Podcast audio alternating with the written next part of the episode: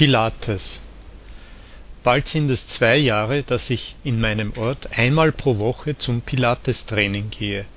Von Anfang an war ich motiviert.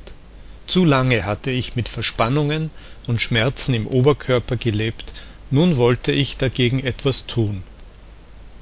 Wenn man jemandem sagt, ich mache Pilates, ist eine stereotype Antwort ach so, Yoga.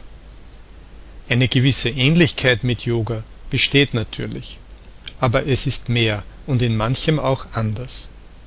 Die Pilates-Methode ist ein ganzheitliches Körpertraining, in dem vor allem die tiefliegenden, kleinen und meist schwächeren Muskelgruppen angesprochen werden, die für eine korrekte und gesunde Körperhaltung sorgen sollen.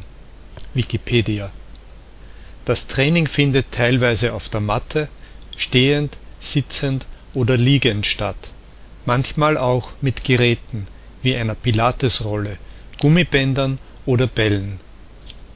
Die Atmung ist das Um und Auf, sie steuert Anspannung und Entspannung der Muskulatur, man wird sich des Körpers erst langsam so richtig bewusst.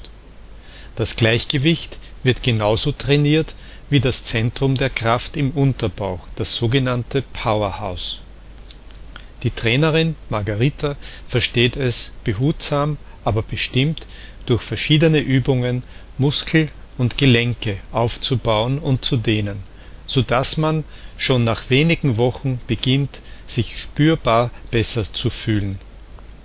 Unsere Trainerin ist ein großes Vorbild, auch sie hat manchmal mit Schmerzen zu kämpfen.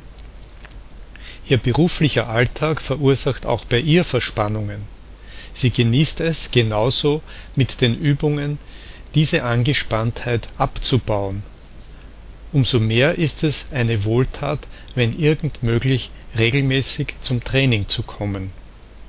Seit ich Pilates betreibe, haben sich meine Gelenkigkeit, meine Kraft und Ausdauer, aber auch meine Stressresistenz sehr gesteigert.